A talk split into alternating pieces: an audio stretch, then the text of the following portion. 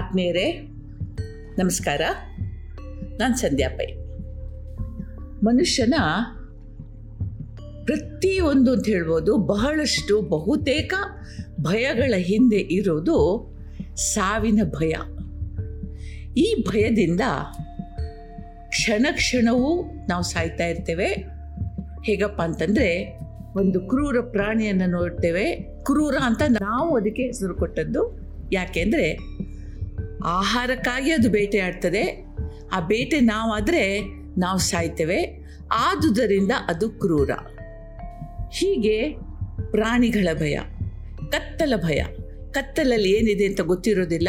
ಒಂದು ವೇಳೆ ನಮ್ಮನ್ನು ಕೊನೆಗೊಳಿಸುವಂಥದ್ದು ಏನಾದರೂ ಇದ್ದರೆ ಅನ್ನುವ ಭಯ. ನೀರಿನ ಭಯ, ಎತ್ತರದ ಭಯ, ಹೀಗೆ ನಾನಾ ರೀತಿಯ ಭಯಗಳು. ಮಾತ್ರ ಅಲ್ಲ ಸತ್ತವರನ್ನು ನೋಡಿದಾಗಲೂ ಭಯ. ಯಾಕೆಂದರೆ ಮನಸ್ಸಿನ ಮೂಲೆಯಲ್ಲಿ ಒಂದು ಧ್ವನಿ ಹೇಳುತ್ತೆ, ನಾಳೆ ನೀನು ಹೀಗೆ ಸಾಯ್ತೀಯ ಅಂತ ಹೇಳಿ. ಸೂಫಿ ಸಂತ ನಾಸಿರುದ್ದೀನನ ಒಂದು ಕಥೆ ಇದೆ. ಬಹಳ ಚಂದದ ಕತೆ ಅವನಿಗೆ ಸಾವು ಅಂದರೆ ಭಯಂಕರ ಭಯ ಅಂತೆ.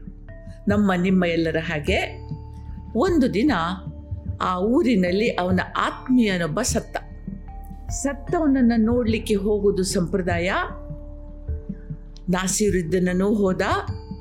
ನೋಡಿದರೆ ಬಿಳಿಯ ಹೊದಿಕೆಯ ಅಡಿಯಲ್ಲಿ ಅವನ ಮಿತ್ರ ಮಲಗಿದಾನೆ.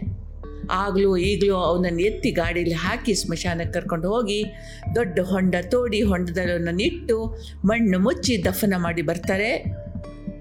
ನಸಿರುದ್ದೀನ್ ನಡುಗಿ ಹೋದ. ನಡುಗಿ ಹೋದ ಯಾಕೆ ಅಂತಂದರೆ ಸತ್ತ ನಂತರ ಮಣ್ಣಿನಡಿಯಲ್ಲಿ ಹಾಕ್ತಾರೆ, ಹುಳ ಹುಪ್ಪಟೆಗಳು ಬಂದು ತಿಂತವೆ, ದೇಹ ಕೊಳತು ನಾರ್ತದೆ. ಅಯ್ಯಯ್ಯಬ್ಬ, ಹೆದರಿದ ಮುಲ್ಲಾ ನಸಿರುದ್ದೀನ್ ನಡುಕ್ತಾ ಮನೆಗೆ ಬಂದ, ಅಯ್ಯೋ, ನಾನು ಕೂಡ ಸಾಯ್ತೀನಿ, ಆದರೆ ನಾನು ಸತ್ತೆ ಅಂತ ನನಗೆ ಗೊತ್ತಾಗೋದು ಹೇಗೆ? ಅಂತ ಯೋಚಿಸಿದ. ಅವರನ್ನು, ಇವರನ್ನು ಕೇಳ್ದ, ಅವರೆಲ್ಲ ಹೇಳಿದರು, ಸಾವಿಗೆ ಲಕ್ಷಣಗಳಿದೆ. ಅದು ಹೇಗೆ ಅಂತಂದರೆ ಮನುಷ್ಯನ ಕೈಕಾಲು ತಣ್ಣಗಾಗ್ತದೆ, ನಡಿಲಿಕ್ಕಾಗೋದಿಲ್ಲ. ಉದ್ದಕ್ಕೆ ಬಿದ್ದುಕೊಳ್ತಾನೆ, ಆವಾಗ ಒಂದು ಸತ್ತ ಅಂತ ಲೆಕ್ಕ ಅಂತ ಹಲವರು ಹಲವು ರೀತಿಯಲ್ಲಿ ಹೇಳಿದರು.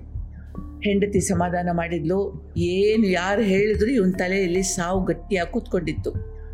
ಆವಾಗ ಚಳಿಗಾಲ.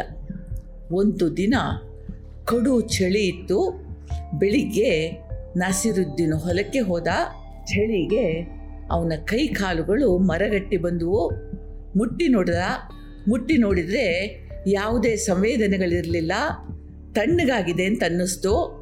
ಇವಾಗೇನು ಅಂತ ಹೇಳುವಾಗ ಭಯದಿಂದ ತಲೆ ತಿರುಗ್ತು, ಉದ್ದಕ್ಕೆ ಬಿದ್ದ.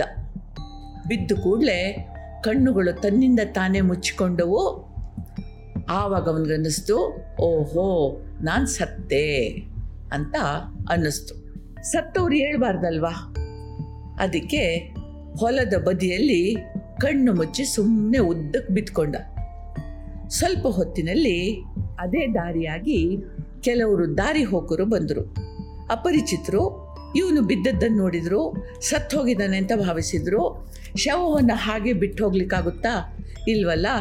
ಅವನನ್ನು ಎತ್ತಿ ಹೆಗಲ ಮೇಲೆ ಹಾಕ್ಕೊಂಡು ಸ್ಮಶಾನ ಹುಡ್ಕೊಂಡು ಹೋದರು. ಆದರೆ ಆ ಊರಿನವರು ಅಲ್ಲದ್ದರಿಂದ ಸ್ಮಶಾನ ಎಲ್ಲಿದೆ ಅಂತ ಅವ್ರಿಗೆ ಗೊತ್ತಿರಲಿಲ್ಲ. ತಮ್ಮ ತಮ್ಮೊಳಗೆ ಮಾತಾಡಿಕೊಂಡ್ರು. ಕಡೆಗೆ ಆದರೂ ಮಾಡಿ ಸ್ಮಶಾನ ಸಿಕ್ತಿದ್ರು ಪರವಾಗಿಲ್ಲ. ಇವನನ್ನು ಇವನ ಮನೆ ಹುಡುಕಿ ಮನೆಗೆ ಹಾಕಿ ಹೋಗೋದು ಅಂತ ಆಲೋಚನೆ ಮಾಡಿದರು. ಅವ್ರು ಮಾತಾಡ್ಕೊಳ್ಳೋದಲ್ಲೇ ಇವನಿಗೆ ಕೇಳಿಸ್ತಾ ಇತ್ತು.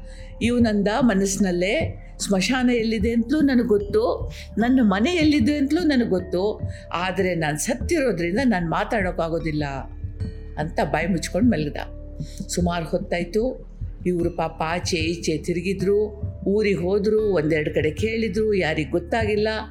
ಇಷ್ಟ ಆಗುವಾಗ ಸಂಜೆ ಕವಿತಾ ಬಂತು, ಕತ್ಲಾಗ್ತಾ ಬಂತು. ಇವಾಗ ನನಗೆ ಇನ್ನೊಂದು ಥರದ ಭಯ ಆಯಿತು.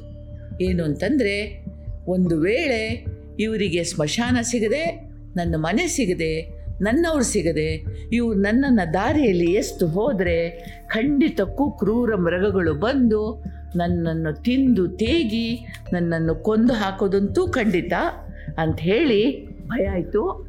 ಆವಾಗ ಕಣ್ಣು ಬಿಡಲಿಲ್ಲ. ಮೆಲ್ಲಗಂದ ನೋಡಿ, ರಾತ್ರಿ ಆಗ್ತಾ ಇದೆ, ಕತ್ಲಾಗ್ತಾ ಇದೆ. ನಿಮಗೆ ಅಭ್ಯಂತರ ಇಲ್ಲ ಅಂತಾದರೆ ನಾನು ನನ್ನ ಮನೆಯ ಹಾದಿಯನ್ನು ಅಥವಾ ಸ್ಮಶಾನದ ಹಾದಿಯನ್ನು ನಿಮಗೆ ಹೇಳ್ತೀನಿ. ನನ್ನನ್ನು ಅಲ್ಲಿ ಇಳಿಸಿ ಹೋಗಲಿ. ಕನಿಷ್ಠ ಕ್ರೂರ ಪ್ರಾಣಿಗಳಾದರೂ ನನ್ನನ್ನು ತಿನ್ನೋದಿಲ್ಲ. ಅಂತಂದ. ಆಮೇಲೆ ಬಾಯಿ ಮುಚ್ಚಿ ಸುಮ್ಮನೆ ಬಿತ್ಕೊಂಡ ಆ ದಾರಿ ಹೋಕರಿಗೆ ಆಘಾತ ಆಯಿತು.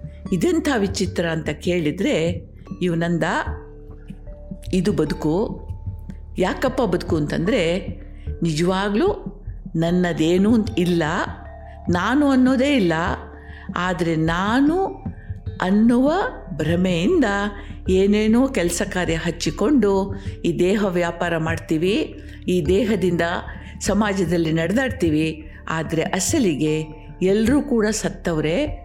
ಮುಂದೆ ಒಂದಿನ ಸಾಯಬೇಕು ಅನ್ನೋ ಭಯದಿಂದ ಇಂದೂ ಸಾಯ್ತಾ ಇರೋರು. ಆದುದರಿಂದ ಜಸ್ಟ್ ನಾನೊಂದು ಸಾವಿನ ಅನುಭವವನ್ನು ಕಂಡುಕೊಂಡೆ ಅಂತ ಹೇಳ್ದ. ನಮ್ಮೆಲ್ಲರಿಗೂ ಇದನ್ನು ಅನ್ವಯಿಸ್ತದೆ ಅಂತ ನನಗನ್ಸುತ್ತೆ. ಇರಲಿ. ನಿಮಗೆಲ್ರಿಗೂ ದೇವರು ಒಳ್ಳೇದು ಮಾಡಲಿ. ಜೈ ಹಿಂದ್.